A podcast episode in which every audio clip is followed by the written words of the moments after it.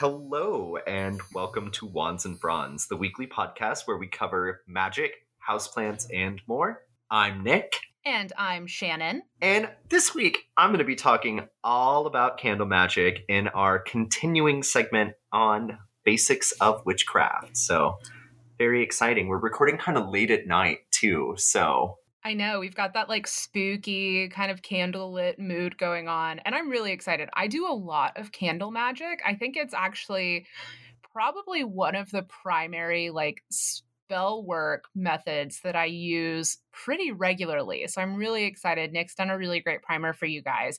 Um, but I'm going to be discussing on that like hot and flaming side of things our dear friend Aloe Vera, because she's a cooling bitch.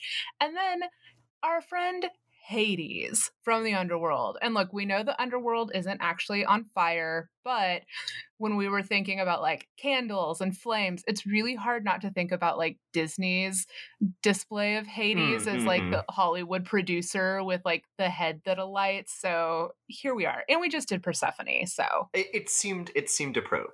It seemed very apropos for this week. exactly, exactly. Um, but you know, it's like we don't strictly have themes anyway, so y'all can just deal. I feel like Hades is actually a really good thing to talk about. It's like the second day of cancer season as we're recording this, and it's like sad, spooky summertime. Right. And I have to say, I'm just so relieved that Gemini season is over. Much love to Geminis out there, but like the Gemini, the Gemini sun placement just does not seem to agree well with my personal chart. and so Gemini season always tends to be a bit tough for me. So I'm personally relieved that it's into Cancer season, getting some of that good watery energy. Mm, yes. We're in like Mama Bear Zodiac Central, which I think we could all use right now. Oh yes, oh yes, and, and it's like love Gemini's people, but yes, Gemini season is a lot, and it is over, and uh, yeah, sad, sad, spooky summer. How about that? Yeah, we're all gonna be sad crabs now. uh, no, so but we we're I'm talking about candle magic this week, you guys, which I I I feel like everyone out there, it's like the first thing you're gonna come across in any online spell forum, witchcraft forum, you know, like well, and we have kind of touched upon this before, how like all of the web pages about witchcraft are stuck in the 1990s, which is uh, hilarious. Uh, but uh, but but it's so true. Uh, so it's it's really bread and butter stuff. It's like what most people are gonna reach for first. Uh, re- really, with the with the spells that that are that are easy easiest to find. Uh, yeah, and I think it's also where you'll find the most like pre-packaged spells, I guess you could say. Like you can go to a bunch of like, you know, metaphysical shops and buy like candles for joy, candles for attracting magic, and they'll have things like crystals in the bottom of them. So I feel like they're so like it's they're it's, such an easy gateway. it's yeah, it's like a gateway drug to witchcraft. Well, because you know, and I kind of talk about this here at the beginning, uh, where it's like in the modern era, we have the miracle of electric lighting. Uh, even though you know the the maids on Downton Abbey were scared of it, uh, it's it's here to stay. Uh, so candles have kind of become like the symbol of our kind of people. You know, when it's like someone like a character in a sitcom is obviously a witch. They fill their apartment with wicker furniture and candles, and uh, yeah, it's a it's kind of a cliche, like the the spinster aunt, so to speak, listening to Enya, having a cat, burning a lot of candles. Uh, because and it's us. it's us, and it's like we we all know what the candles are for, uh, Right. Because but you can't say it on TV. It's not not for polite society. So Right. We all see your Aunt Sissy's overhead light. We know that she's not using the candles because she hasn't got electricity. right. Uh, so, but it's kind of a way to say someone's a witch without saying it. And uh, but before I dive into the finer details of candle magic, I I was reading about candles all week, so I thought I would share a little bit about candle history with you guys. Uh, so you know, buckle up. I know a lot of people listen to this on their their commute. So yeah, we're talking about we're talking about the history of candles today. Uh, That's right. Get into your magic school bus. Uh, Miss Frizzle, aka Nicholas, is taking us back in time back in... through the invention of candles. All right. So the ancient Egyptians almost certainly invented what we would think of as a candle, but I, I think that is oversimplifying it a bit. Uh, so you know different kinds of candles developed in different cultures all around the world separately and seemingly without influence from each other you know? Uh, so the egyptians do have everyone else beat by like 2500 years though? Uh, just on the on the, the timeline. Uh, so it was the most original idea when they thought it up by themselves. uh, yeah, I feel like that's kind of the Egyptians in general, as far as like recorded history mm-hmm. goes. It's like you're going to be hard pressed to find things that the Egyptians didn't do first. They're like the they're like the Simpsons of humanity. right.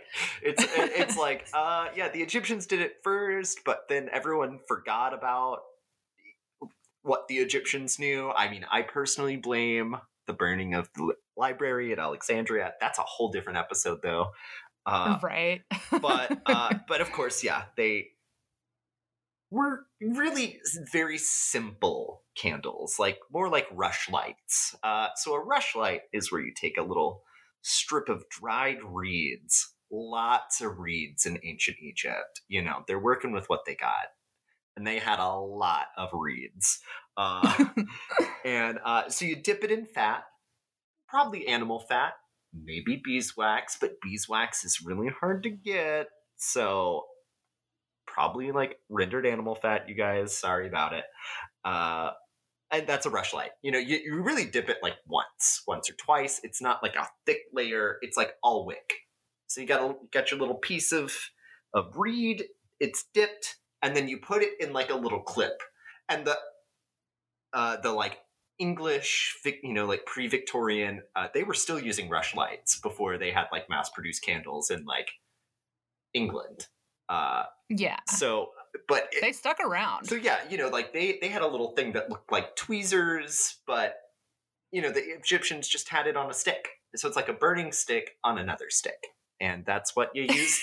that's what you use to light your room up. Uh, I just I just love the idea of like it's a burning stick on another stick. A lot of sticks in ancient Egypt. There's a lot of sticks. There's a lot of sticks around in ancient Egypt. So, uh, but so the in the Greek legend of Prometheus, who brought us all fire. Thanks, man. Thanks. It was a really cool gift. Fire is given in the form of a rush light. So you know, it's like uh, it's like he brought it to us, and then we used it to make bonfires because I that's uh that's what we did. And so the ancient Greeks also used to light candles for Artemis on the sixth day of every lunar month. But even all of that time later, they, they still were not using what we would think of as like a candle. You know, they're kind of a rough approximation with a paper wick. Yeah, but also, can we bring this back? Because I'm super down to start lighting candles for Artemis on the sixth day of every lunar cycle. I actually, I really liked it because I'm like, Artemis, yeah. Artemis is a fave here at Wands and Fronds. Clearly. Uh, we should have like little Artemis Day. Oh my god, we should. Nick, you should host Artemis Day on Instagram. Oh my god, Artemis Day on Instagram. Uh, well, the full moon is coming up in like two days. She is. And so uh, you know, and then it's like what two weeks till the the new moon. Oh shit, girl, we're gonna have to like we're gonna have to get out our, to, our, moon calendars. We're gonna have to get out our moon calendars and like figure it out. uh, but I'm so down. Okay, but it was the Romans who finally brought the proper candle. Like what you would look at it, you'd be like, "That's a candle, man. That is that is a candle with like a wick you know, most of them still had the paper wick, but they had kind of figured out that like a little piece, you know, just a little piece in the middle, uh, in the middle, you know, not the whole thing. Uh, tallow candles, mind you, these are still animal fat candles, which uh, I've I've never smelled tallow candle, but uh, everyone at the time says that they were stinky, not great. Uh, yeah, ew. and smoky. I mean, all I can think of is like uh, so growing up in the south right Bacon everyone has that like yeah the folgers can of bacon grease Which actually, fun fact. I have heard, I have heard this. Now, I, I'm not 100% sure if it is true, but I have heard that if you stick an incense stick down into that can of bacon grease that you might have in your house, that is like an emergency candle. Huh. Well, I mean, Nick has been to my house pretty recently, and we always have. I mean, we use Pyrex now, so we can like dump it and wash it out. But I always have bacon grease on my stove because I am still. But I also I thought the same thing. I was like, so it's uh, it smells like bacon grease, and it's uh, smoking up your your house. Which you know, if you live in a castle, no big deal. But if you're living in like a hut, kind of, Or an apartment. or an apartment, Ew. oh, well, I mean, you know, we're talking about people in like the 1600s, the 1700s. Using Oh yeah, no, but now I'm talking about me with my fucking vat of bacon oh, grease Okay, on my stove. Because, like, I mean, for anyone that maybe hasn't experienced this, which I, based on the listeners we've talked to, is most of you, I think, probably know what we're talking about. But like, old bacon grease doesn't like smell good. smell like bacon really at a certain point. It's just kind of stale. It's it's it, fatty. It's greasy. It is a greasy smell. Uh, but yeah, really smoky too. The tallow candles. Ugh. So you know, kind of, kind of like, is it worth it? We're- maybe not. Maybe we'll just Maybe the dark is fine. Maybe the dark is fine. Uh, but but no, the Romans made like candle candles out of tallow, little tiny wick in the middle. You know, like wow, that's a candle. They also did the same thing around that time in China and India. But the Indian candles, so you know, China was fucking around with beeswax. They did make animal fat candles as well. Uh, but India actually, you know, because that's where all like all of the spices come from, like India, Sri Lanka, you know, like that area of the world. Um, they, they cinnamon. So they would boil the cinnamon bark, and then they would have like like oil that would accumulate on top, and that's what they made their candles out of. Which oh my god. Delicious. which seems way nicer than grease, like meat, Yeah. like meat grease. Uh, Ugh. I mean, give me that cinnamon tree wax every time Right. over fucking beef tallow. no, thank you. Right, like that just okay. That's that's gross. Uh, but so it, I kind of wanted to bring that up, like coming full circle. Like my whole point of talking about the history of candles is I feel like there's this thing, you know, like you look at like the Harry Potter movies where people think that at some point in the past people were just like candles everywhere, you know, like Downton Abbey, chandeliers, candelabras, like really it was just, you know, rush lights and torches and like your fireplace. And maybe you would have uh, some candles as like a a luxury, right? But you would be snubbing that thing out as soon as you were done reading or whatever you needed it for. Uh, so yeah, is uh, is there? There is. I mean, it's sort of like a very romantic idea, but it it just didn't happen. Uh, Yeah, yeah. I think that's important to point out because it is, I feel like that's definitely what we all see in TV. yeah, But and that's because we you know it's like we see it as like a cheap thing but it was like i mean think about how much meat you would have to roast to have enough grease for like the candle guy because the candle guy would go around and you would collect your grease and then the candle guy would make candles out of it for you. Um and it's like you know it's like you're just a regular person. You don't you don't you're gonna get a few candles out of that tops.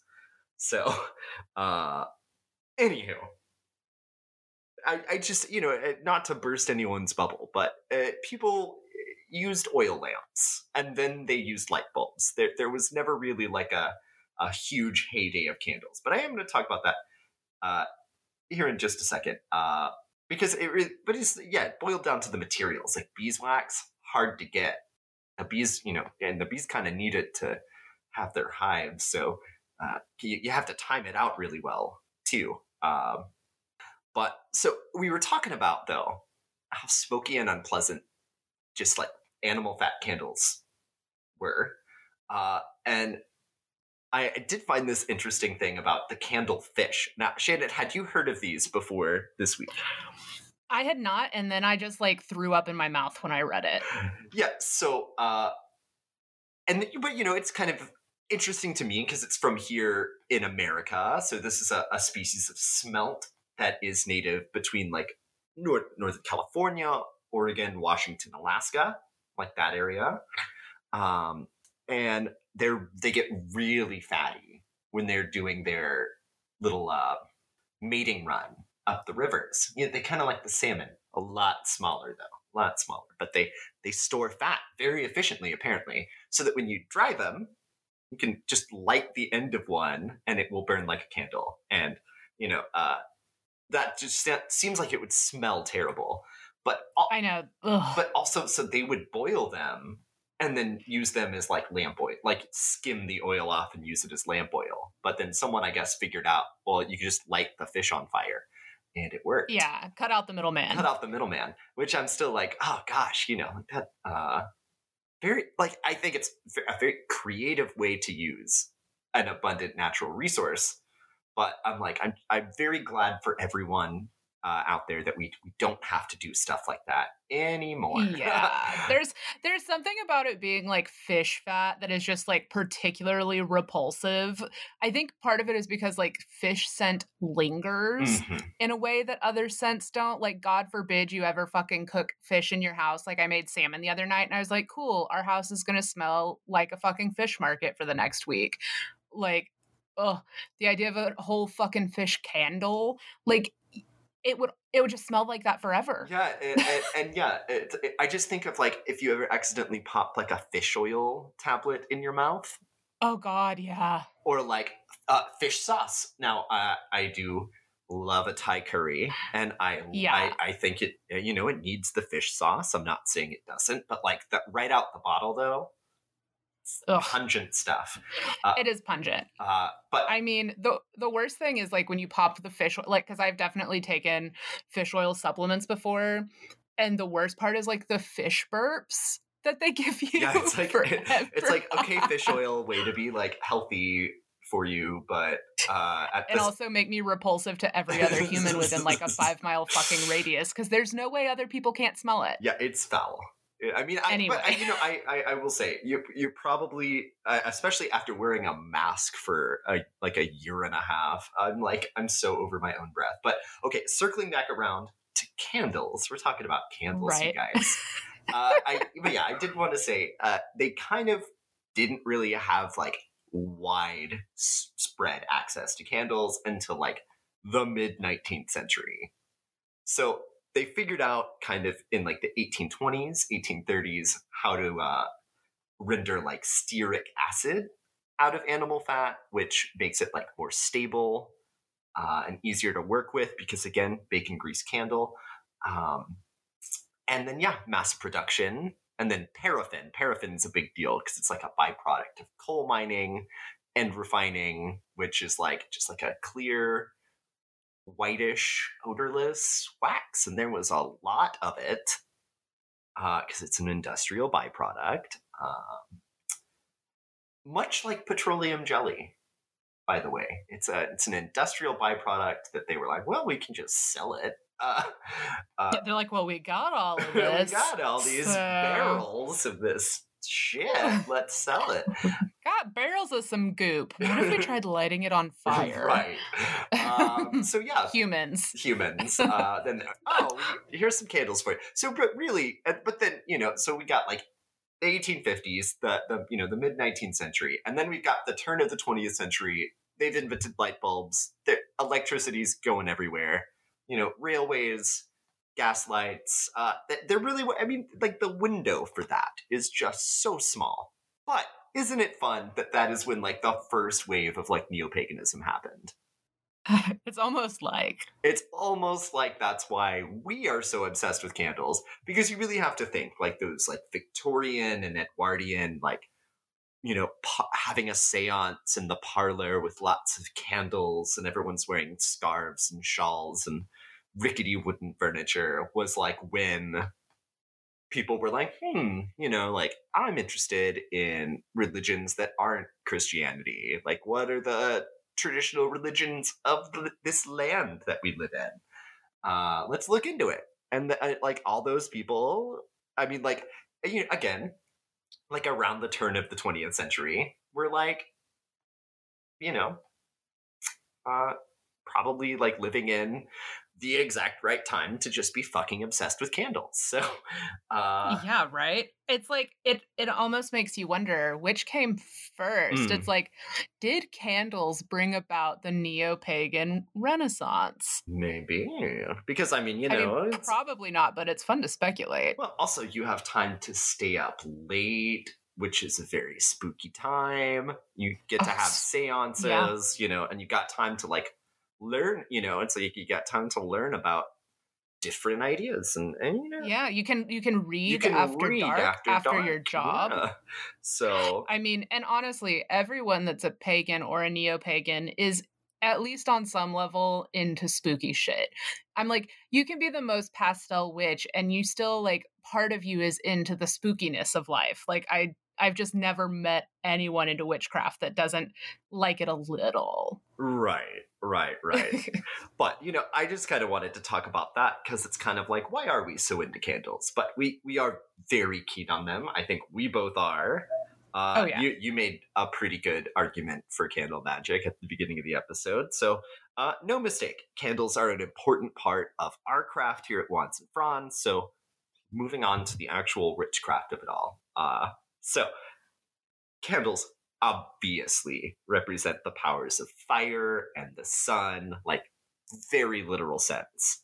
So, you know, like when you're doing a circle, like casting a circle, and you have sort of all of your elements, like, yeah, the candles are the fire. Obviously. Uh, and, but, you know, kind of apart from that, very obvious. Uh, a lot of magic involves candles like colors.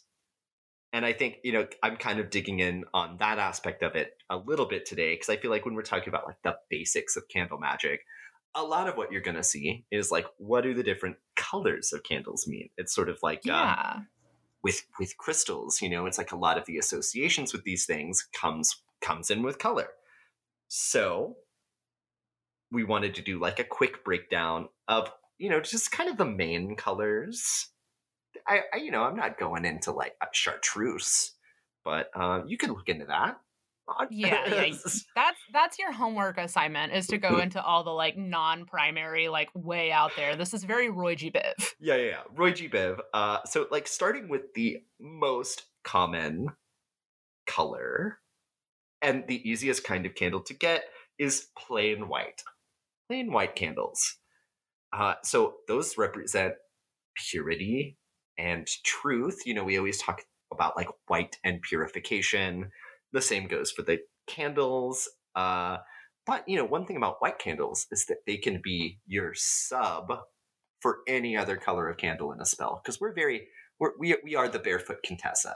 It's like you you know you don't have a chartreuse candle, know, white one's fine.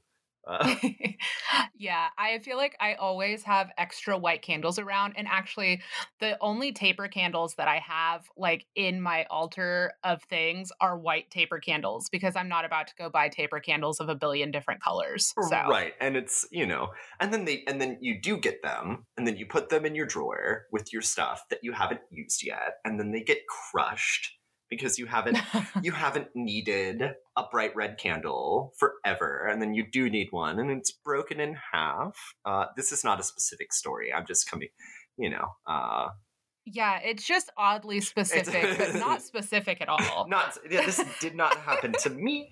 Uh, and speaking of though, that candle trouble. Uh, but so, but we're kind of gonna talk about like subbing a white candle a little bit more in depth later on. But you can, you know, again, the Barefoot Contessa says, if you can't find a chartreuse candle, a white candle is fine.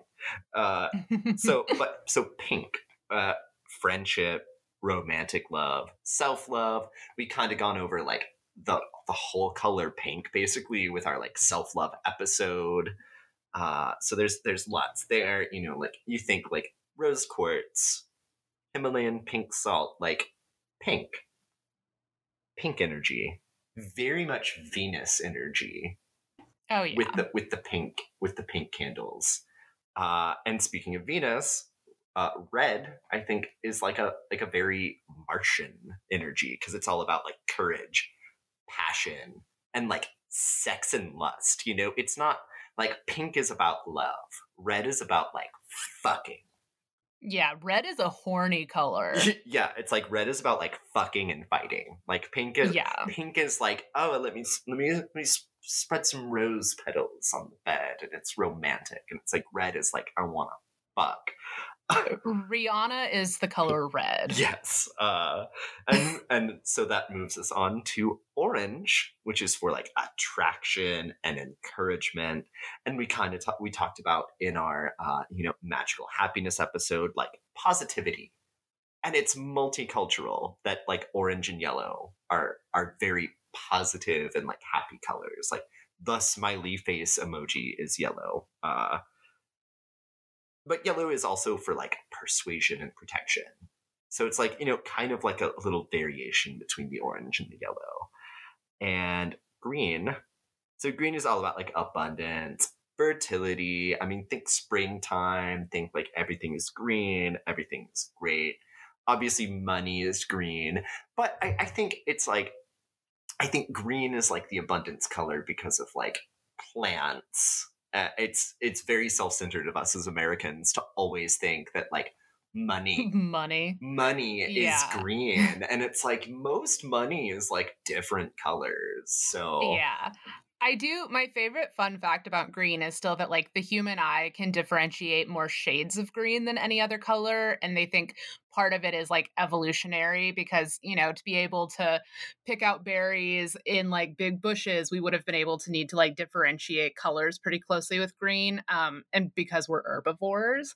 But I, I mean, that's one of, I think, the, the good arguments for surrounding yourself with plants because, like, we have literally evolved to be able to differentiate between different shades of green better than any other colors. oh yeah well and you know like not to get too rabbit holey here but um one time when i was on dmt i could swear that like uh, yeah i was like i was like i can see every shade of green Because you can. because you can and i but it was like it was blowing my it was literally blowing my mind how many different shades of green i could see because it's like you don't love you don't really pay attention to it but then you're like wait what uh yeah.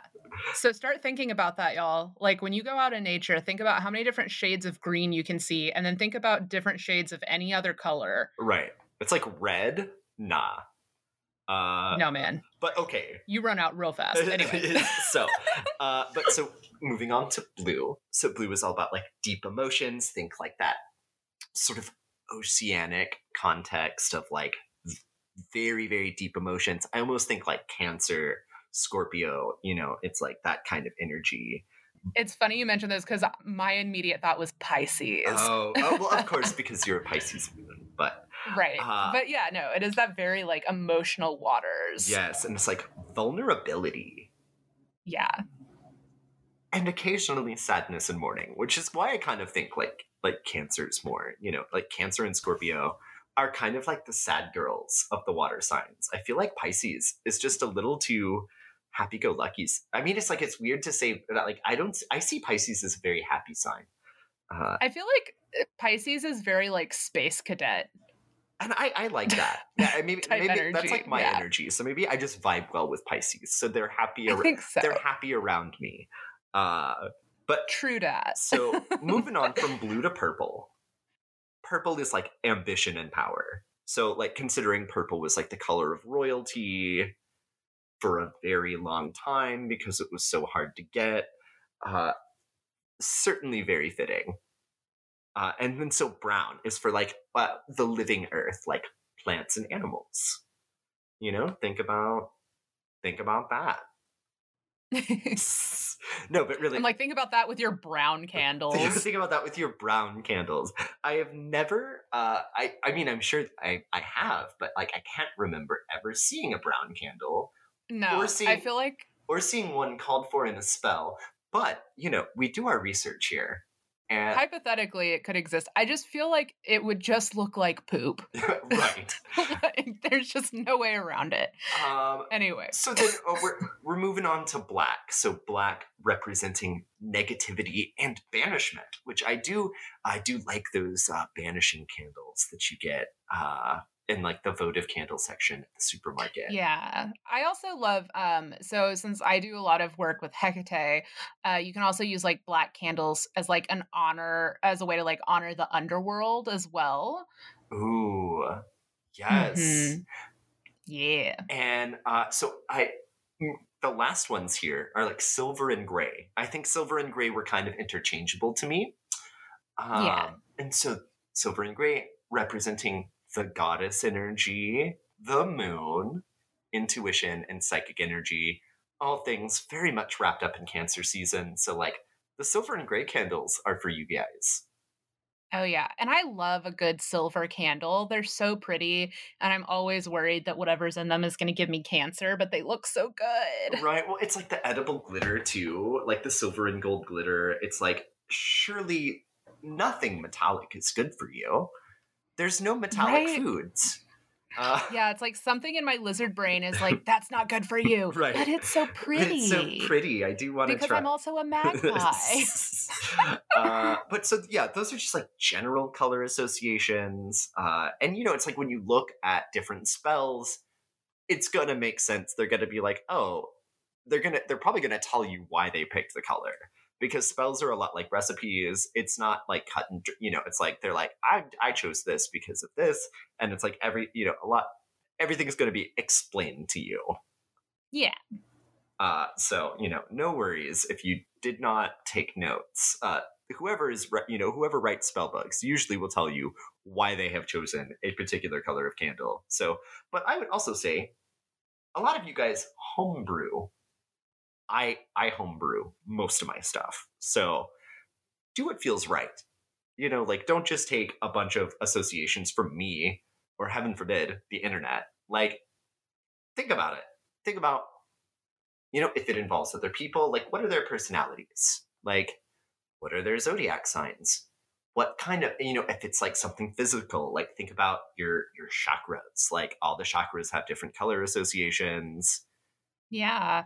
Like I think you should just Marie Kondo it, you know? Like does it bring you joy too? Like depending on the spell work. It's like if you're trying to attract something for yourself, sure green is like abundance and fertility, but like if green's not your jam, then pick something you really love that you're passionate about. Like, you know, magic magic has sort of like guidelines but no hard and fast rules. Right. And that, that's and we love that. Uh yes. but so so now we've talked about colors like how are we using candles though so the, the- these are just a few simple ways that you could incorporate candle magic like right now into your craft right so one of the easiest ways to use candles in a ritual that is not just burning a candle uh, is focusing on an intention while you watch a candle burn down so you guys could focus on your intent and use watching the candle as kind of like a combo meditation manifestation and that's how easy was that you guys like you you don't even need to write that one down like you'll rem- you'll remember that one uh so You can accidentally do that type of spell work. uh, I've done that before. right uh I do that all the time. But so another relatively simple way to do magic with a candle is making a dressed candle. So it's finally time for us to talk about dressing a candle, you guys. yeah, and it doesn't involve little clothes. Although it Spoiler alert. it should. but it really should. Someone should make a dressed candle meme um, that's good at the internet. Right. Uh so yeah, all of our programmer witches out there, get on that. And um so I was thinking for talking about a dressed candle, I would come up with a dressed candle. Uh, so for this one, I'm doing a bit of a throwback to our magical happiness episode, since I have already sort of invoked it once already this episode. You're thinking about it; it's on your mind. Uh, so we're gonna make a simple dress candle, kind of based on that episode, right? Uh, so for that episode, we talked about how yellow and orange are ultimately colors of positive energy, right? We did say that. You can go back and listen to it. And uh, but also the symbolic significance of like citrus and sunflowers in the actual feeling of joy and happiness like you know like like always looking at the sun and just like really citrus scents how, how can you not be a little bit happier after smelling something lemony um just like literally it's like that instant hit uh so to start with a lot of witches will recommend using grapeseed oil as like your base oil i've also seen almond oil but also I see grapeseed oil at the grocery store all the time all the time. So I feel like it's accessible. It's a cooking ingredient, so you know where to buy it at the Oh, yeah. at the grocery store.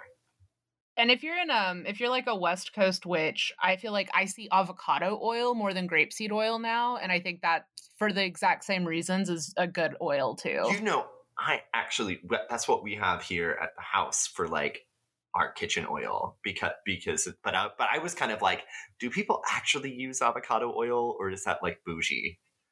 I use it, Because it's kind of but it's it's it's cheaper out here, I think. I was gonna say it's kind of eggsy here, but that's Yeah. that's neither here nor there.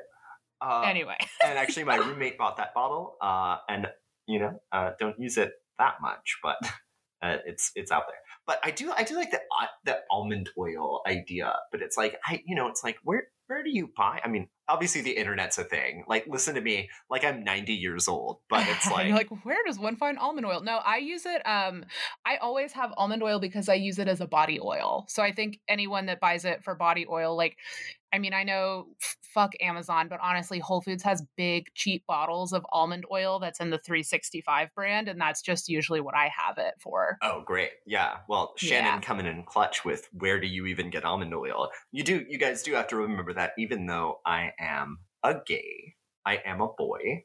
And, um, you know, I. Moving along. Uh,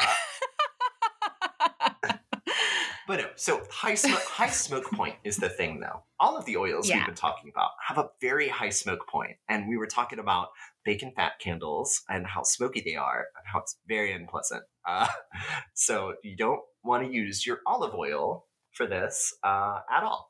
Um, so we we might use a base of that and add uh, a few drops of like an orange or a lemongrass essential oil because Mm. you don't you you're not you don't want to oh my god if you drenched a candle or if you were dressing a I say drench if you're dressing a candle if you if the whole thing was like lemongrass oil like your house is gonna stink of lemongrass Yeah, but also like that's a fire hazard to just use the essential oils. uh, yeah and you're gonna have a bad time but it's also I mean I, Yeah. I'm just saying it's a waste of essential oil because you're gonna it really you're is. gonna yeah. smell it you're gonna Yeah. smell it uh, I also thought bergamot oil would be good for this Ooh, I do have a really good um, oil blend that I use sometimes that's got bergamot oil and I think it's grapefruit and bergamot. Like I, They're really I nice think that would work here. I, I feel like Yeah. any citrusy scent would work here. Mhm. Um, and I do love bergamot as a citrusy scent personally.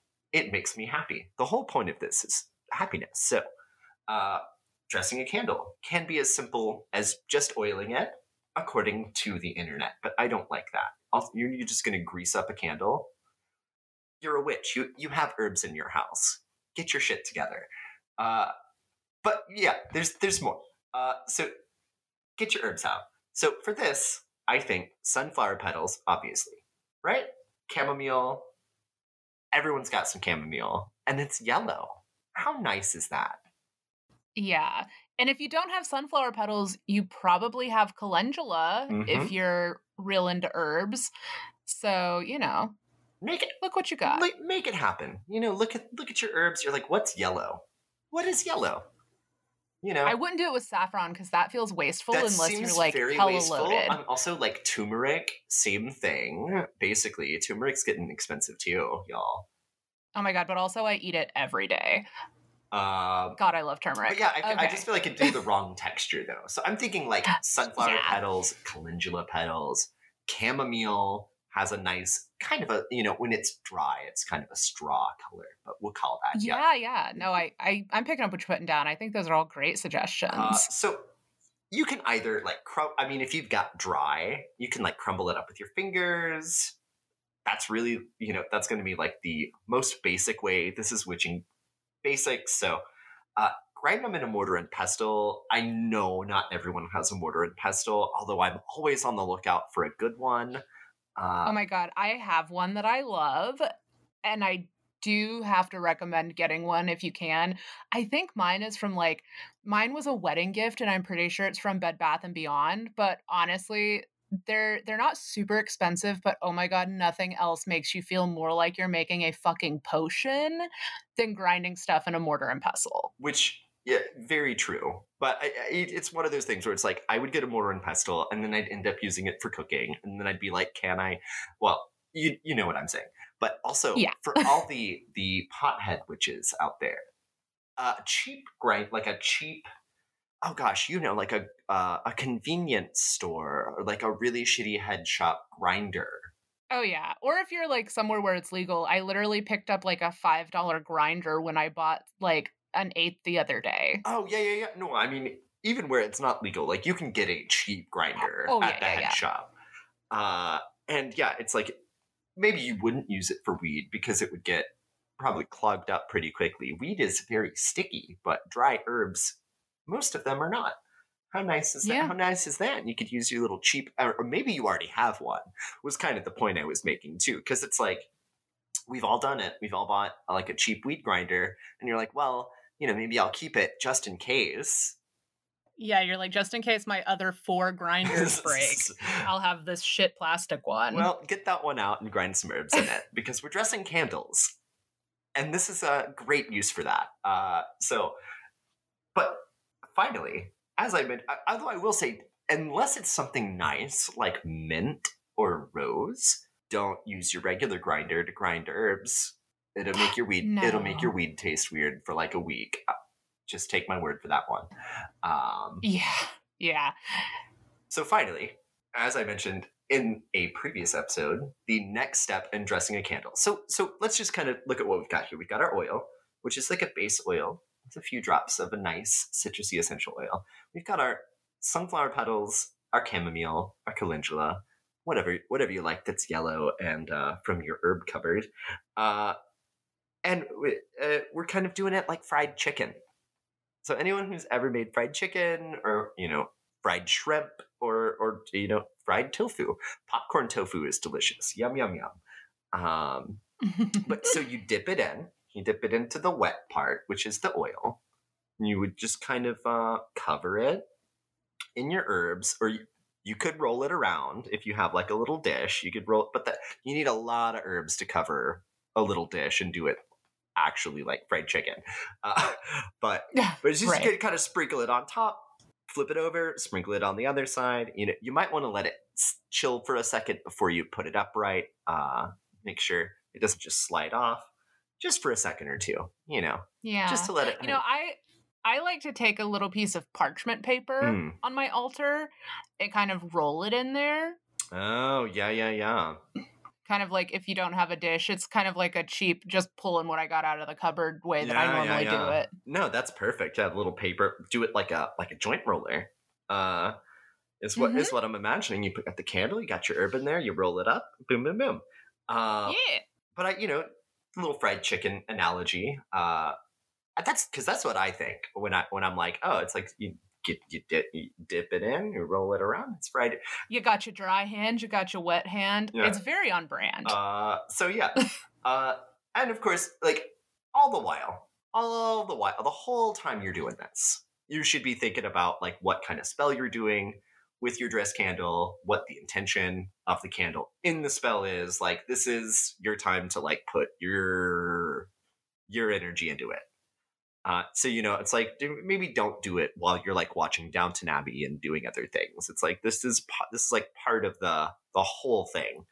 Uh, is, is Yeah. like making making the dress candles. So, uh, you know, just a little just a little hot tip for you guys. You should be focused during this. Uh, and just that would be a simple spell on its own. You know, dressing a candle to attract positivity into your life.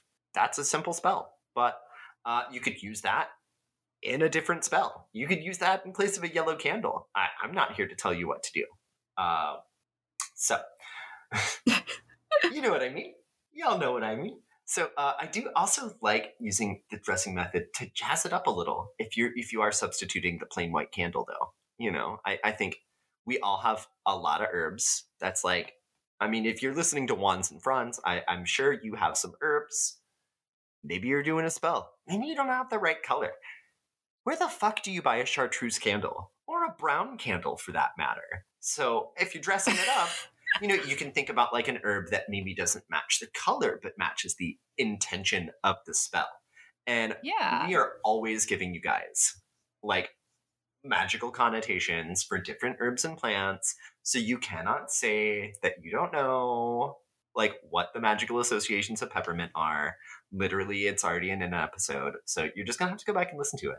uh, but no, so think of, think about like an herb that like fits the spell. If you're if it's asking for a specific color, like you can do the in- put your own twist on it. You know, do the intention by dressing a candle with like a certain kind of oil or like a certain herb that goes with the intention of the spell. So if it's like you know, like a like a self-love spell or like you know, we, we talked about like healing the mother wound and like all of these things. It's like you could literally use like pink rose petals to dress a candle. Yeah. And it would work I mean, very nicely in like a self-love spell. Yeah, I was also thinking like if you have maybe some pink peppercorns, you wouldn't want to put a lot, but just like really finely ground mixed in with something else could be a nice little pink pop. Yeah. You know, I think this is a time when like going and just looking at your spice rack is helpful because I I think one of my pet peeves is when people are like you need to go out and buy this laundry list of items. Mm-hmm. It's like that is definitely not how Nick and I operate. No, it's like, no, you know, no. go stand in front of your cupboard. Right and figure out what you have that fits what you're trying to do. And if all else fails and you cannot find a chartreuse candle, you can burn a white candle while you drink chartreuse. That is actually, I have heard, an acceptable substitute as yeah. well. And if your deities have a problem, you send them to you us. send them to us. We'll t- we'll we'll we'll sort them out. Uh, but no, but I, I but I, kind of back on a, a more serious note, I do like that. You know, if you're subbing in the white candle, you could put you could go for that extra credit you could go for the extra credit and and this is a good way to kind of kind of do that. Uh, you could also i have seen and done this plenty of times. You could put a little piece if you have the right color paper put a little put a little piece of colored paper under it. Yeah. That's pretty easy isn't it you guys? Uh, uh, so you know but so as shannon mentioned recently when answering some fan mail uh, another good thing to do very simple with candles is carve things into the wax. And I forget yeah. who that was, but that was one of those where it was like you were talking to someone and I was like, this is not a conversation for for me. Or maybe maybe I said something, but then I was like, I'm just gonna hop out of here. This one's busy. This ch- this chat room is busy, and I'm. well, I was because I was mentioning to one of our witch friends on Instagram. Um, I use so a lot of those like cheap big ass like manicure kits you get have these like little nail dotting tools and i actually have two of those that i use specifically for carving my candles but our witch friend who i'm not going to mention because i don't know that she would want this, but I guess it's a public comment. Anyway, our witch friend was like, Oh, yeah, but I have dental tools that I use for it. And it just like made me cackle and then also get a little spooked out in the best way.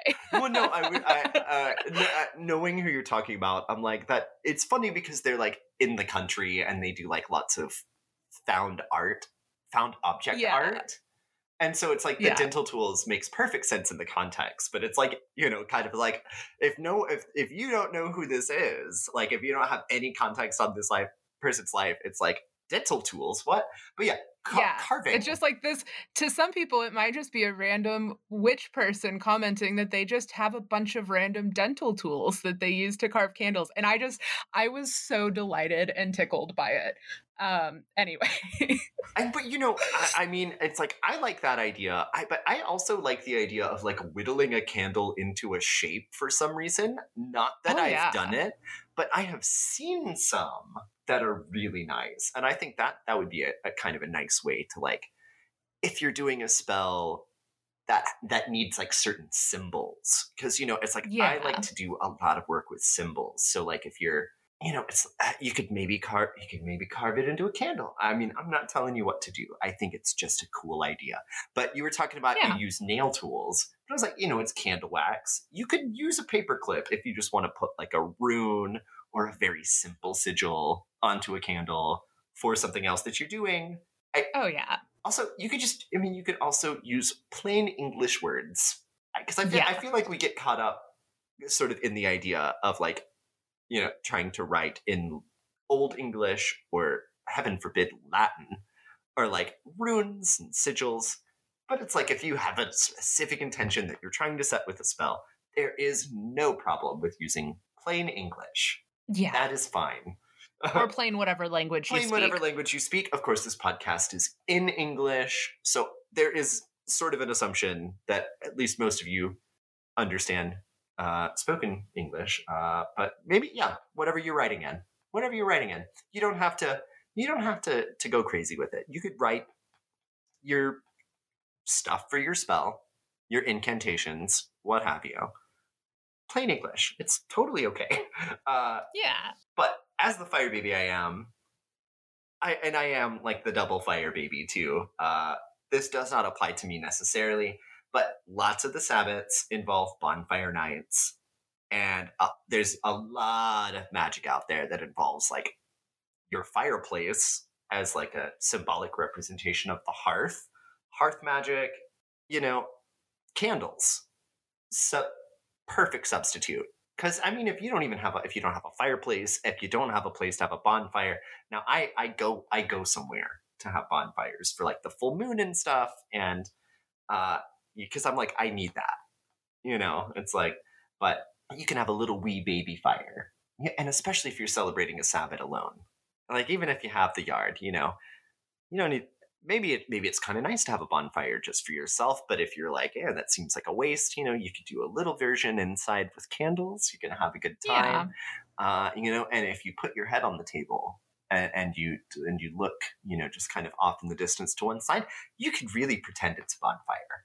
So, uh, no, I feel I'm feeling very silly in this episode, but I, I I know, same. uh, but so another very entry level use for candles, and I think everyone who's already got like gone through their baby witch phase can agree it's like the classic cord cutting.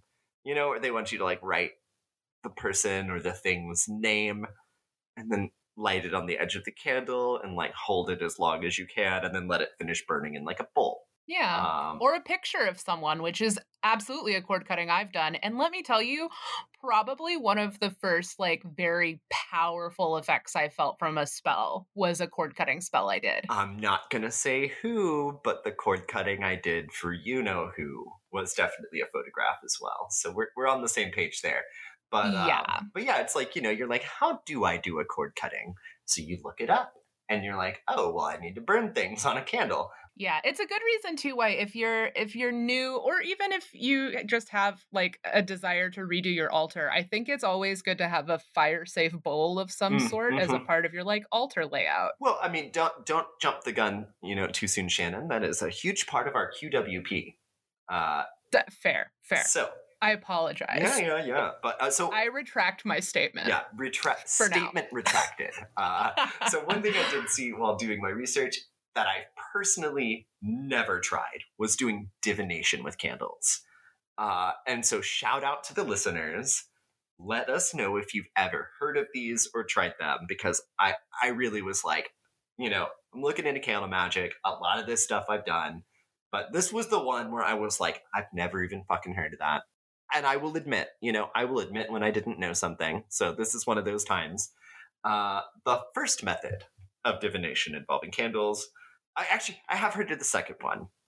Let's let's kind of let's backtrack a little bit. I haven't heard of this first one specifically at all.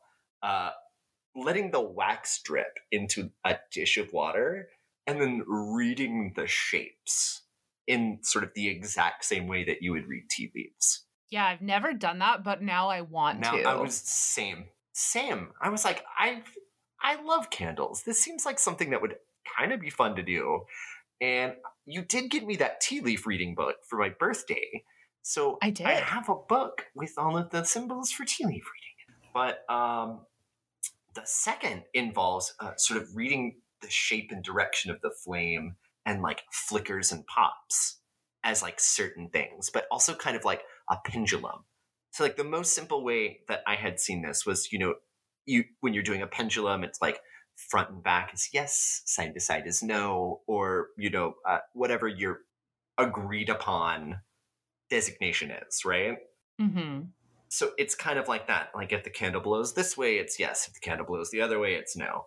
Um, and then also like, does it split? So like if you see it split, supposedly that means that uh, a spirit or one of your ancestors is like helping you with a spell because it's yeah, like that. and I mean, for me, the last like big candle spell I did, because I've done like some small ones since then, but I did a big one at the end of the year. And Nick, I think I sent you the picture of the weird shapes I was getting Mhm, as yes. the candle was melting. Yes, It was like I've never had so many different symbols and things happen during a candle spell. And also, just as a fun side note, I swear to God, this candle burned for I shit you not like two and a half hours. And Eric was working on a spell like at the same time. We were kind of doing like collaborative magic, and their candle burnt out in like half an hour. And my candle burned for literally two and a half hours and got weird shapes in it. And I'll post one of the pictures when we post this episode because I've, I've talked about this spell on here and it's been like six months. I'm not worried about it. But yeah, that that candle spell was one where I was just like, holy fuck, magic. Yes. You know? No, that I, I remember getting those pictures and I was like, oh man, no, that picture specifically, if it's the one I'm thinking of, I'm like, that that was a good one. Um, Yeah.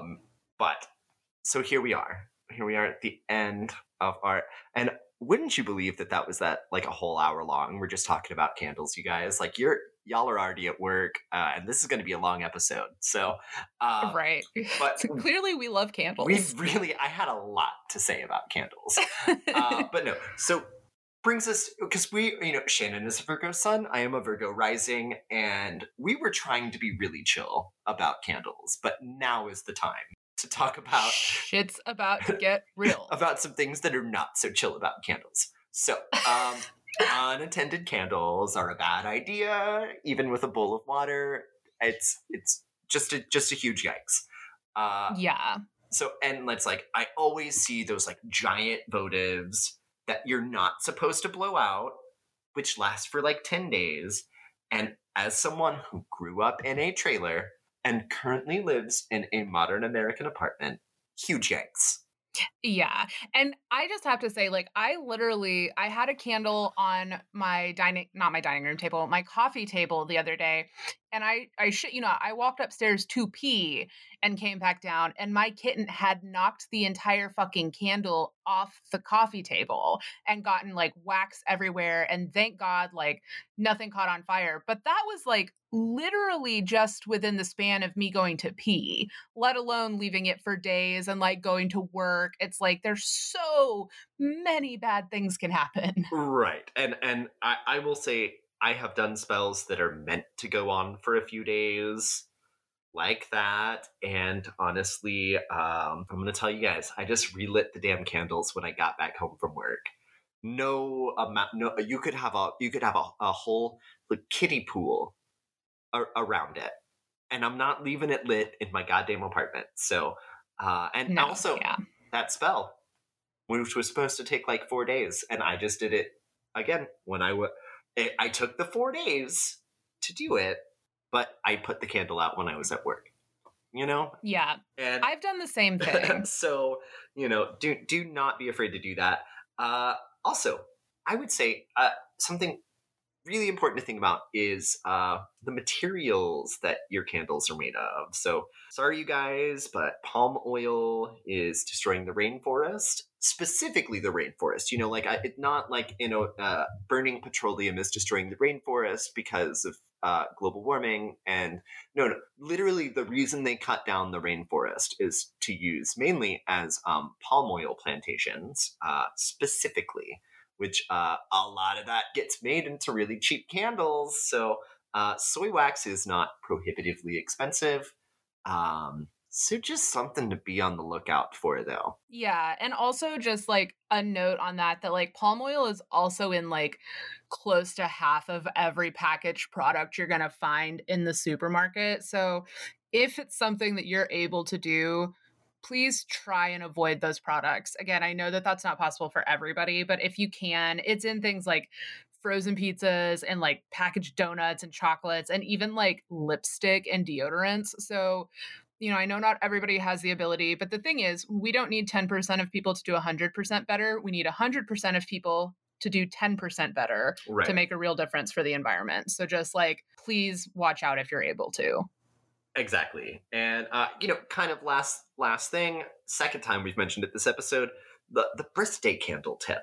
So Shannon has said this many times where you have a lot of different colored birthday candles that you can use for a spell that calls for a specific colored candle and then it is burned out by the time you're done. Yeah.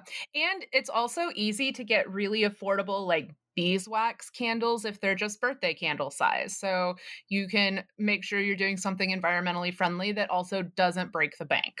And yeah, so that's, you know, really really it, but kind of the last my my last word on candles here uh is that it's more of a complaint than a QWP, but I felt like it belonged here. And that is that those wood wick candles are never as good as I want them to be and um, you know, even the really bougie ones, it's very upsetting, honestly. It needed to be said because I, it's like if it did what I, you know, it's like I, I, I want it to do, where it's like it crackles like a like a fire, and maybe you get a little nice smoky smell from the wood. You don't get any of that, and then they, you know, boof. Yeah, woodwick candles. No, I agree. Woodwick candles disappoint me. So that they're a big womp womp. womp womp. So uh, on that note, uh, moving on to something that's not decidedly not womp womp. decidedly not womp womp. So like, y'all, aloe right? I feel like this plant like makes so much sense when we're talking about everything that's making us feel like hot, hot, hot, right? So every summer, especially the melanin challenged among us, um, myself very much included in that, uh, aloe vera is something that I think we're all really familiar with using. And I am talking specifically about aloe vera because there are actually more than 500 species of aloe, most of which have very similar care requirements. But aloe vera is the one that we're talking about today. It's the one that I think we're probably most familiar with. And it can be grown as a house plant, which I know is is not always the case with our like herbs and edibles, but aloe is a great candidate for a house plant. So it's a stemless or short stemmed succulent with juicy long leaves that fan out from the plant's central stem. Or if you have an aloe plant like I do that's old and has kind of been trimmed away, I have one that kind of looks like a Dr. Seuss tree that I'll post a picture of, and I love her. Um, and it does, it's it's like an old houseplant classic in the sense that it loves like bright and direct light. That's where it thrives. And even though it's a succulent, like it really doesn't want direct light, it will burn. So it is perfect for like a sunny windowsill or a plant shelf with a good grow light. Bonus points if you have like a sunny windowsill in your kitchen. Jealous if you do. Um, but this is like really easy to like break down in the kitchen. So I think that would be just an awesome location for it if you're able to. So for the container you're going to grow it in, obviously you're going to want something with a drainage hole, duh. Uh, and I think terracotta is an excellent choice for most houseplants since they can help prevent root rot. Um, but I think terracotta is an especially excellent choice for succulents since they do need much drier conditions. Uh, you're going to want like a cactus or succulent potting mix, which is very free draining, something that's super gritty and includes a lot of like pumice or perlite. Basically, you want something that if you water your plant, um, you won't have any standing water on top. Like you just want that water to move very freely through. Um, so if you water it and then you see that you have standing water on the top for a second, there's probably too much organic matter for a succulent and you need to add more amendment to it.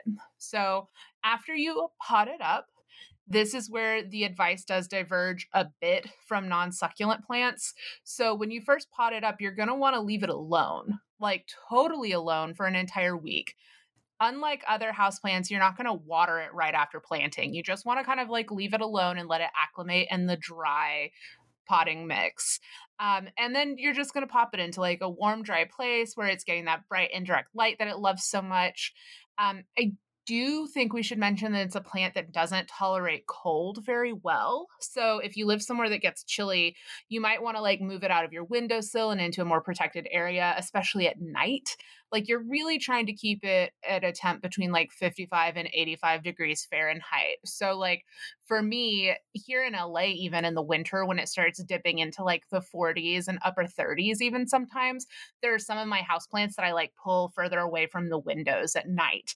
And that's just because, you know, your windowsills do get chilly even if they're nice well, you know, protected windows. It's gonna be a bit chilly. It's like it's so. still it's still a window, y'all. Yeah, exactly. It's still a window. Um, and the ongoing care of them is really simple. Like water it deeply but infrequently. You do want to let this one like thoroughly dry out between waterings. Like root rot is the number one killer that's going to get you here. Um, I'd say you're probably looking at like every couple of weeks with this one, but really just like do your moisture check, you know, with either your finger or a wooden chopstick. You you just want to make sure that you're not letting it stay too wet. And like most succulents, it's actually not a heavy feeder either, which is nice. It's like it's so easy. Um, you can give it a succulent fertilizer every couple of months in the growing season. And the succulent fertilizers are a little bit different from others um, since they tend to contain more calcium, which is what succulents really like. Uh, but it really is like such an infrequent need that I've I've quite literally had the same bottle of succulent fertilizer for like two years, and um, I made this note earlier. I actually really do need to go make sure that it's still good, which I'm going to do after we finish recording this episode. Uh, mature aloe plants do uh, produce little offsets, which have a lot of names, but I like calling them pups or babies. But mostly I call them pups because it just sounds so cute to me. Um, and they're really essentially like clones of the mother plant, which is super cool and very sci fi. And the great thing is they're just like making new plants for you that you can pot right up. So, to do that, what you're going to want to is eh, probably you're probably going to need to pull the whole plant out of the pot so you can really get down to where the offsets are attached to the mother plant. You're going to separate them using like pruning shears, scissors, or a sharp knife and you're going to try and leave at least an inch of stem on the offset. So you're going to allow that to sort of callus over. It'll sit out of the soil for several days. Um, it's kind of like you do with any other succulent, right? Like you want it to dry and form that callus before you pot it up. Uh, and then you know, once you're gonna like, once they callus up, you're going to keep the offsets like in a warm location with bright indirect light.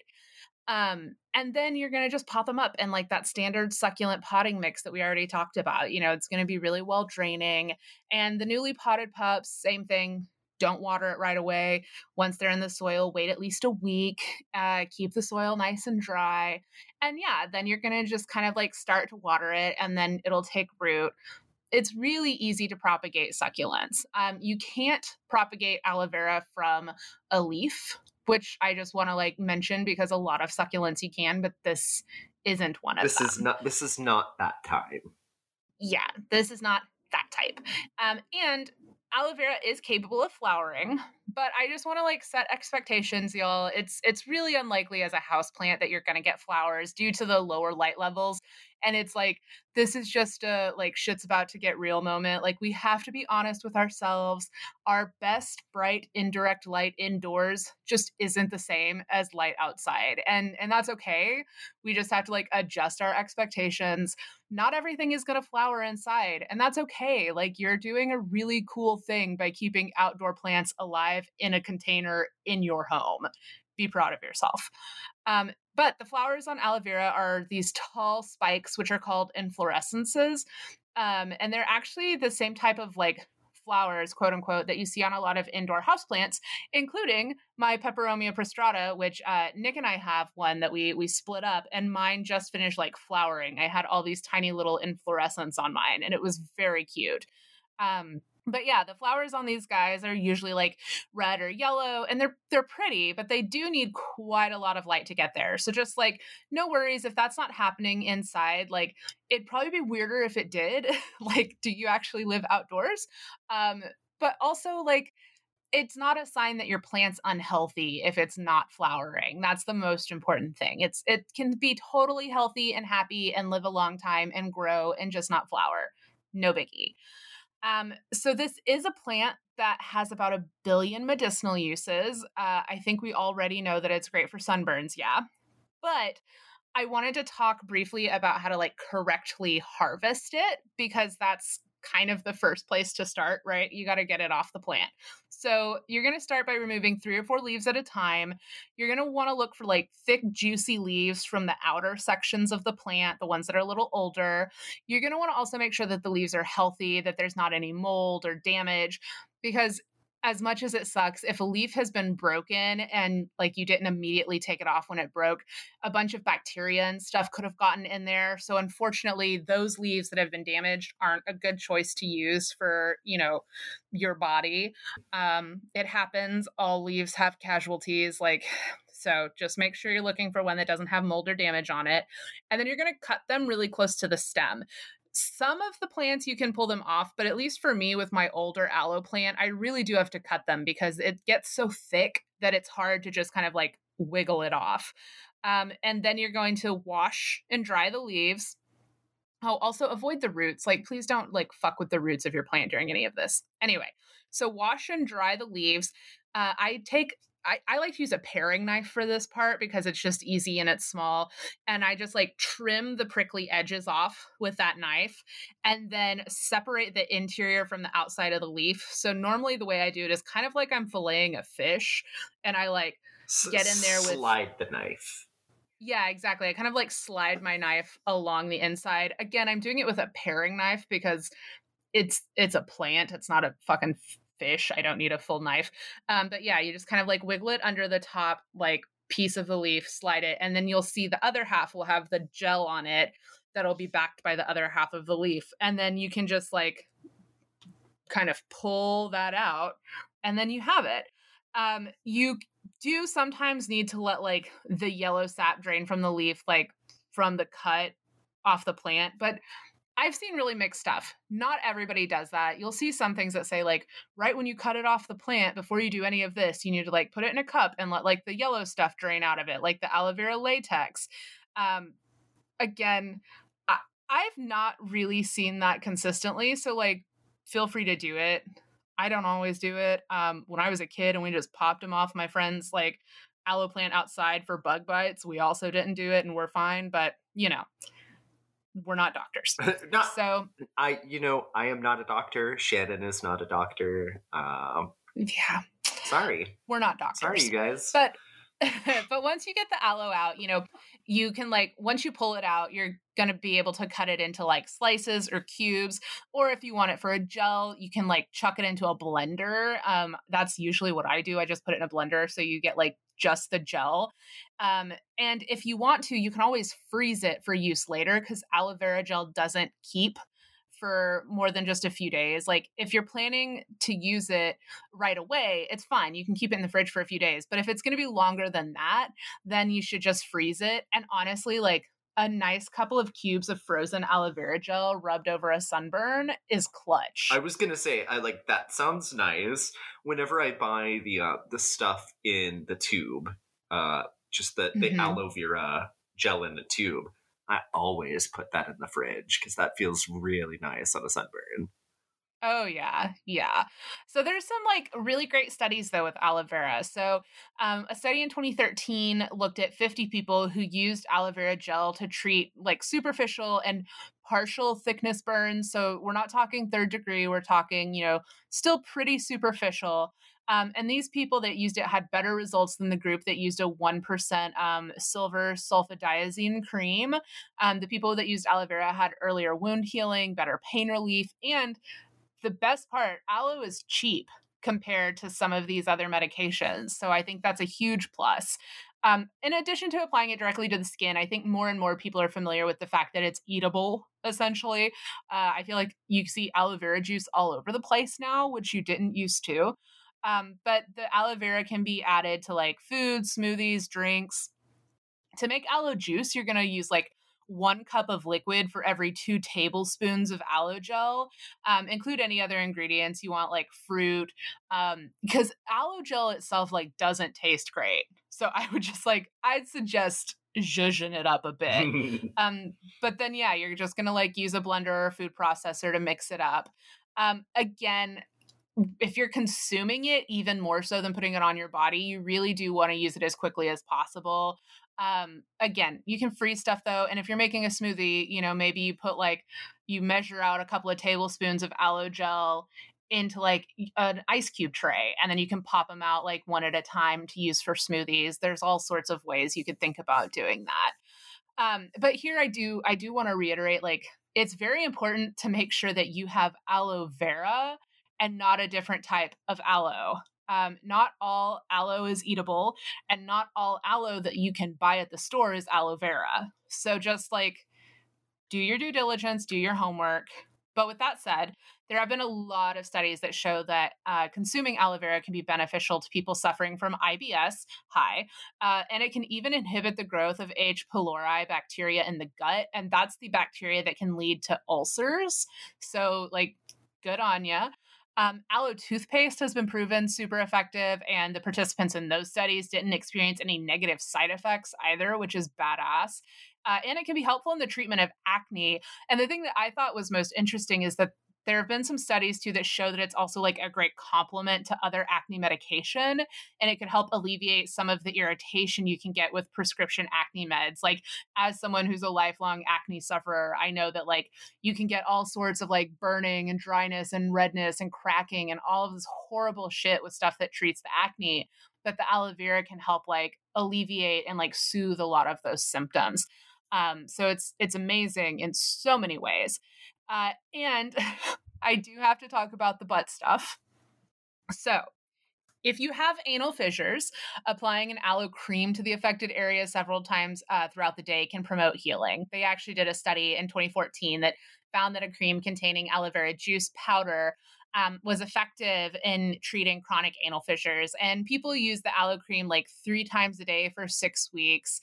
So, you know, good to know. There are, again, there's a lot of contraindications with everything, including aloe vera gel, um, especially if you're consuming it more so than anything. So just consult your doctor or your medical professional before you eat it. Um, because again, like if you're new here, I Nick and I are not doctors. Nope, not a doctor. Still shocking. I, in, since we last said it, I still am not a doctor. I know. Neither of us finished a PhD in the last like three minutes. So, um, but on to the magic. So, aloe is a feminine plant associated with the moon and the element water. She is a juicy bitch, mm-hmm. so I mm-hmm. don't think there's anything too surprising there. Um, you can use it for protection or luck. And since this is a good windowsill candidate, I was thinking like perhaps like a really pretty protection sigil that you could put on your pot and either like paint or some sort of like color it could be really pretty, like a nice addition to your home protection regimen. Actually, perhaps. I, I do think of aloe as like very protective in a way because it's got those like spiky little you know it's it's not it's not so soft and gentle yeah, it's like it's got so much juicy goodness, but it keeps it safe. It really does make me think of like cancer being the crab, how it's like I don't know. And with the moon, it it all it really makes sense. Yeah. no, I see that. I definitely see that. I feel like aloe has big cancerian energy. Now that you say that, I 1000% see it. Um, so, since this does, though, have so many healing properties for the skin, I'd also like to humbly recommend adding it to uh, any sort of potions that you make for skin application. I often do something like this when I'm doing bath magic, sort of as like a post ritual pick me up, uh, you know, or let the magic like build if you're doing a long term spell, since you can apply like an oil or a lotion every day maybe if you're doing a long term spell utilizing like body oils or lotion, you could do it throughout an entire lunar cycle. You know, there's some options here, but I would like to bring to you a homebrewed skin potion courtesy of yours truly. So, First, you're going to start with a skin safe carrier oil. I prefer rosehip or jojoba in this instance um, because I have acneic skin and jojoba oil doesn't break me out. If I'm doing it for a body oil, I can also get away with almond oil, but you know, pick your favorite. And then you're going to take about a quarter of a cup each of chamomile, lavender, and calendula, all dried. It's very important that it's dried and you're going to put the herbs into a jar, cover them with your carrier oil, and then screw the top on tight, and then you're going to infuse them in the sun. So, what I do here, and I just did this for a facial oil for Eric, it works really well, is you wait for a sunny day, then you take your jar outside and you leave it in the sun for a full day. You can go out and shake it a few times. And then at the end of the day, once the sun goes down, you're going to strain the dried herbs out of the oil and you're going to store it in a dark container for future use. Any infused oils really should be stored in a dark container if you have it, just because it helps keep them from breaking down. And then when you're ready to apply this, I would say just take some freshly blended aloe gel and mix it vigorously with your oil. So that's a great place to pop something into like the blender. You could even put like the oil in the blender with the gel to sort of make yourself something fresh. Keep that little batch for a few days and then just like re up the aloe. That's why I've kept the aloe separate from the rest of it. Um, but yeah, and then just apply all over. I think this is a great skin application for like protection and healing. And it's also a great pre bed application after a magical bath. Or if you're going on like a trip and you have a lot of travel, I think something like this would be great to apply before for prote- for protection. Um, and for me, when I'm traveling, I have little like travel size uh, containers that have like droppers that I save from other uses that I'll put like oil blends in. And that's one way that I sort of like low key travel with magic. I, so. And I, I do love that, uh, the tip with the dropper bottles because you, I mean, I feel like witches save everything, but it's like save your dropper bottles, people. Yeah put some skin oil in them. Um, so yeah, so today I used um, the Farmer's Almanac, uh, Healthline.com, Cunningham's Encyclopedia of Magical Herbs, and my noggin because I have been doing a lot of like infused oils lately. So hmm. now we talked Persephone, y'all. We did. I feel like we got to discuss Hades, right? So again, like we mentioned this up at the top, we know the underworld isn't full of fire, but I think that uh, Hades is still an excellent choice here. So, of course, we're all familiar with his role as the ruler of the underworld, and he actually doesn't often leave the underworld in the myths, which is why one of the best known stories about him, the Persephone story, uh, is when he actually left the underworld. So, you know, um, to go kidnap her or whatever. But Anyway, when reading through the ancient text, Hades goes by um, a lot of names, including the other Zeus. Uh, Homer calls him the infernal Zeus, the grisly god, the host of many, or the attractor of man, since all men do eventually make their way to the underworld to serve him. He's also called Pluto or Pluton, which is the wealthy one or the giver of wealth. And Hades is, of course, a son of the Titan Cronus and Rhea, and brother of the deities Zeus, Poseidon, Demeter, Hera, and Hestia. So one day Cronus's kids decide to overthrow him, right? Um, this part is going to sound like super familiar to the Isis story. And I know we've also covered part of this story with Poseidon, um, but I digress. So Cronus was kind of a shit ruler and an even shittier dad. So we all know where Zeus gets it from. Father of the year, Zeus. right. Father of the year Zeus got it from his maybe worst father of the year Cronus. Uh, and there was a prophecy that one of Cronus's kids was going to one day overthrow him. So every year for five years, when Rhea, his uh, sister and wife, Titans, very cool. Uh, right. Every uh, every year for five years, when Rhea gave birth, he would eat the kid, so didn't have a chance to overthrow him. Um, basically, he's like a wuss on top of being an asshole. Uh, and these kids were all like the Olympian gods, right? Like we already mentioned them: Hestia, Poseidon, Hades, Hera. Um, but Cronus just like ate them as soon as they were out of the womb. Like, dick move. Uh, and Rhea, of course, was fucking enraged, and Cronus underestimated the power of a woman, naturally, in these instances. So Rhea was able to plot out her revenge. And when she was pregnant with her sixth child, she asked her mother Gaia for help. Um, and Gaia sent her to the island of Crete, where she gave birth to Zeus. And when she came back to Cronus, she handed him a stone wrapped in cloth, saying, Of course, this is the baby. And Cronus, being a fucking cunt who had never, I guess, paid attention to a kid, swallowed the rock up and thought he was done with that one too. But Zeus escaped. So Zeusy boy, when he was older, uh, came back and he disguised himself as a servant and while he was disguised as a servant, he um, served his dad some poisonous wine that made him puke up all the other Olympians. So then the rebellion came.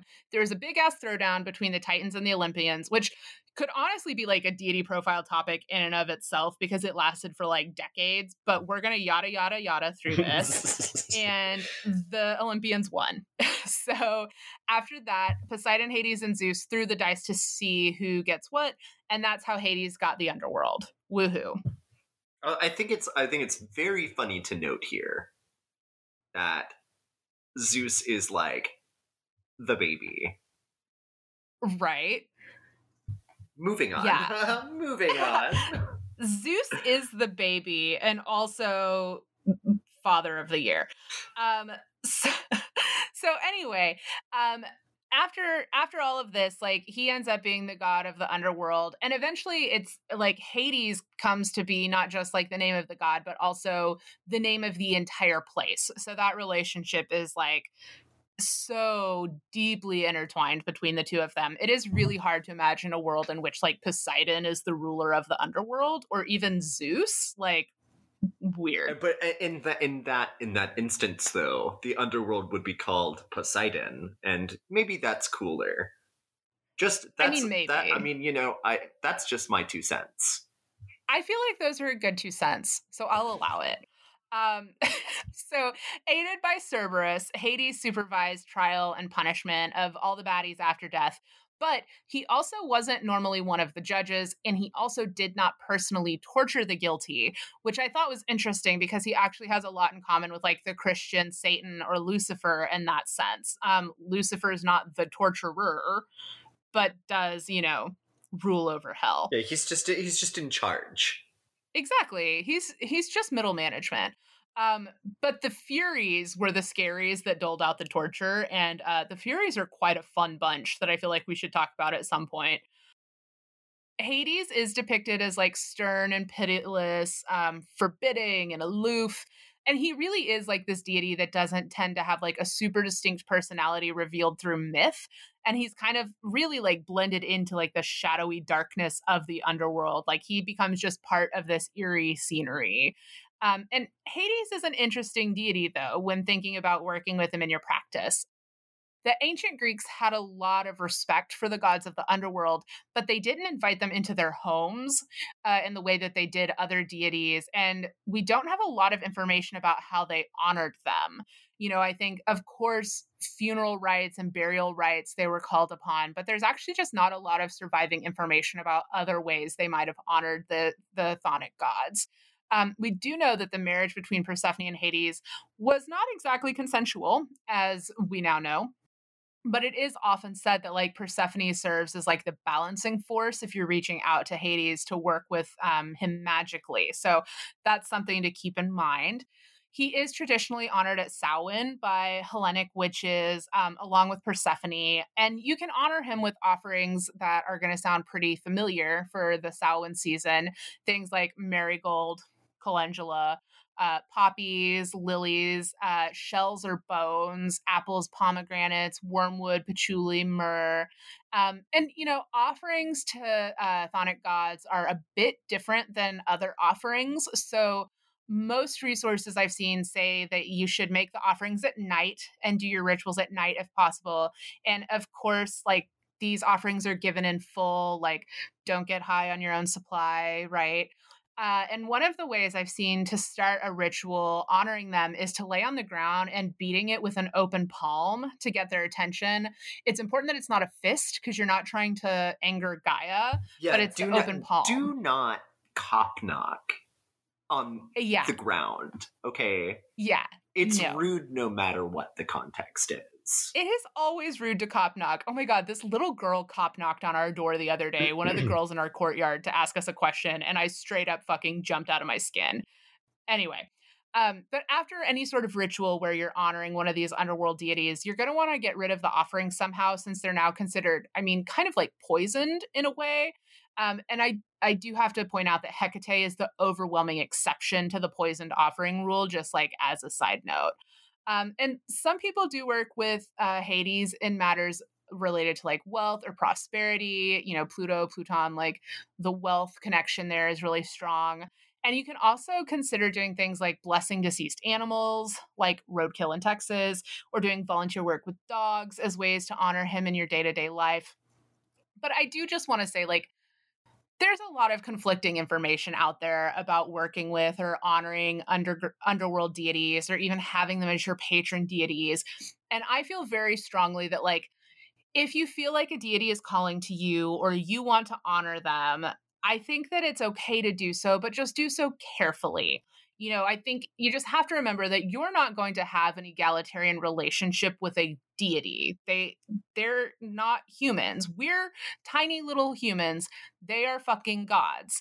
Um so just like, you know, have that healthy respect, go into it with that knowledge, but you know, I think you're going to find a lot of people that say absolutes one way or the other. And that's just not how magic works. And that's not what we think here at Wands and Fronds. Um, if you are interested in working with like Greek gods, and in particular gods, you know, that are more like underworld deities, like Hades too, there are a lot of like resources related to like Hellenismos. So lots of Hellenistic resources, and a lot of my information came from there as well. Um, so yeah, so today, I mean, it's kind of short and sweet, but it's really because there aren't oh there's not a lot of myth about hades as a god Yeah, it's it's it, Hades is in every myth, and so I think that's that's the interesting thing about Hades is almost like Zeus, where it's like Hades is Yeah. in every myth as the king of the underworld. So it's like at some point Yeah. someone's gonna die, and then someone's gonna have to go get someone back from the underworld. You got to make Yep. a deal with Zeus. Well, you know, I Yeah, mean, we all know how that goes. But it's like, yeah, he's right he's just like he's just he's a character actor. kind of yeah. So today i like it was fun i got to break out my old um, edith hamilton uh, mythology i haven't looked at that bad boy in a while that was fun. Uh, i also used britannica.com and a lot of reddit research i really did go to a lot of like hellenismos like pages and stuff to get information on working with hades because um, that tends to be where you're going to find that information there are some like very specific books on being pagans and working with hades but uh, i did not purchase those because that is not something i'm called to do right now but if you're interested they exist They exist. They're out there. Wow. yeah Wow. But uh okay, so that brings us to we're so close to the bitter end, you guys, and this is a this is a pretty long episode, so I'm gonna keep it short and sweet. But so for a very hot and spicy, very fiery episode this week, uh, I was very excited to actually have a reason to use the Dragon Tarot. Now, uh, I think everyone out there that's been listening for a while and follows us on Instagram knows I kind of trade back and forth, and then of course me and Shannon trade back and forth on who's doing Tarot Scope. But uh, I was like, this is appropriate. It's all about Oh, yeah. the summer heat. It's the Dragon Tarot, and then even more appropriate, I got Sagittarius. So it was like we have a we have a fire sign. We're using the fire deck. Let's go. And then oh that's god and then that's where that's where it got less fun. So uh and then it took a left turn and then it took a left turn. So here we go for all you Sag babies out there. Uh, so for you guys this week, we have the Eight of Cups, uh, which is in the upright position. So this could actually see you guys walking away from something you've invested a lot of time and emotion into. Uh, and I think here's the thing it's like you guys know it's not going to fulfill you, but it's very hard to walk away when you've been so invested. And I would say it can be hard for others on the outside to see how much this is hurting you. I would say partially because uh, you probably try to keep a very positive outlook as a Sagittarius, and you want things to look at things from uh, you know a rosier perspective. Um, but like deep down, you know you have to go, and you got to shut the door for good.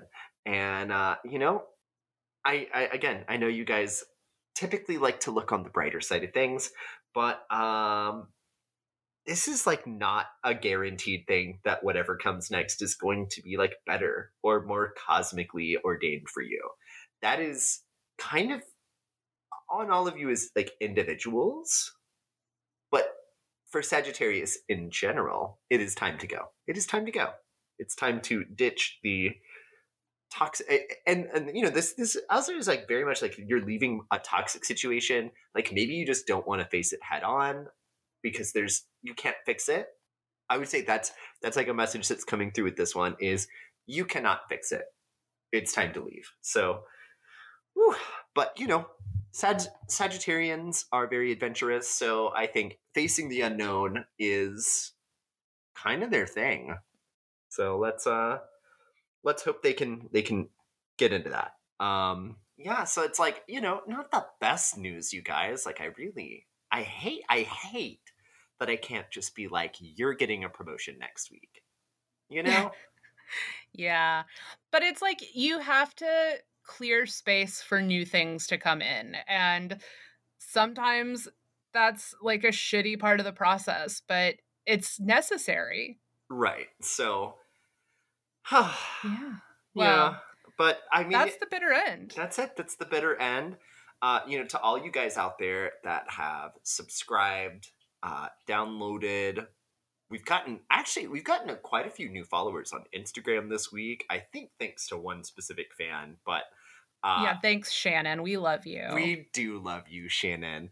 Uh, but yeah, you know, give us a follow on Instagram. Tell your friends about us. Uh, we're always looking for a bag of rubies or citrine or uh, what is it? An invitation to Atlantis. to Atlantis. Uh, Um, I just want to like give us a compliment here at the end and say, not once did we recommend a sleep sachet this oh episode. Oh so my you're God. welcome. or lemon balm. it twisty. No lemon balm, no sleep sachet. Like what Right? an episode! What a we're bringing you the newest, the freshest content. yeah, you know, like y'all were not expecting that. So, um, but yeah, so the work they can hit us up at wands and fronds pod at gmail.com. I would love to get a risque email from from someone.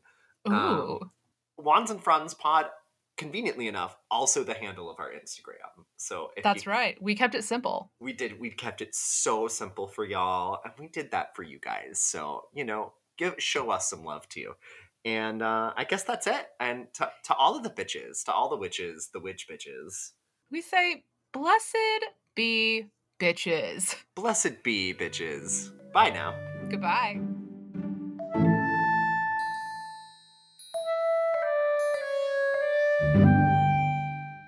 Pink is about love. Red is about like fucking.